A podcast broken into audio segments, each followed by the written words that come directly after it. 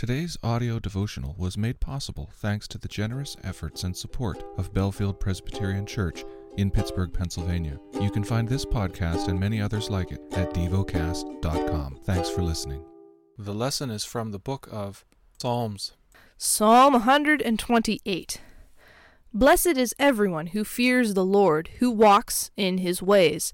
You shall eat the fruit of the labor of your hands. You shall be blessed, and it shall be well with you. Your wife will be like a fruitful vine within your house. Your children will be like olive shoots around your table. Behold, thus shall the man be blessed who fears the Lord. The Lord bless you from Zion.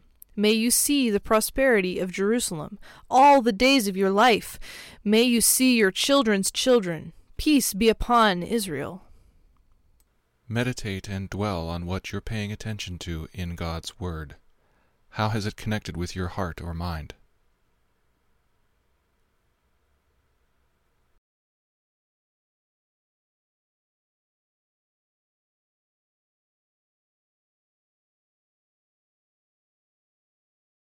Pray to God freely about what has moved you today. Turn your thoughts to Him and enjoy His presence. We offer the following as prayer topic suggestions for prisoners and the criminal justice system, for a passionate prayer life. Thank you for listening to DevoCast.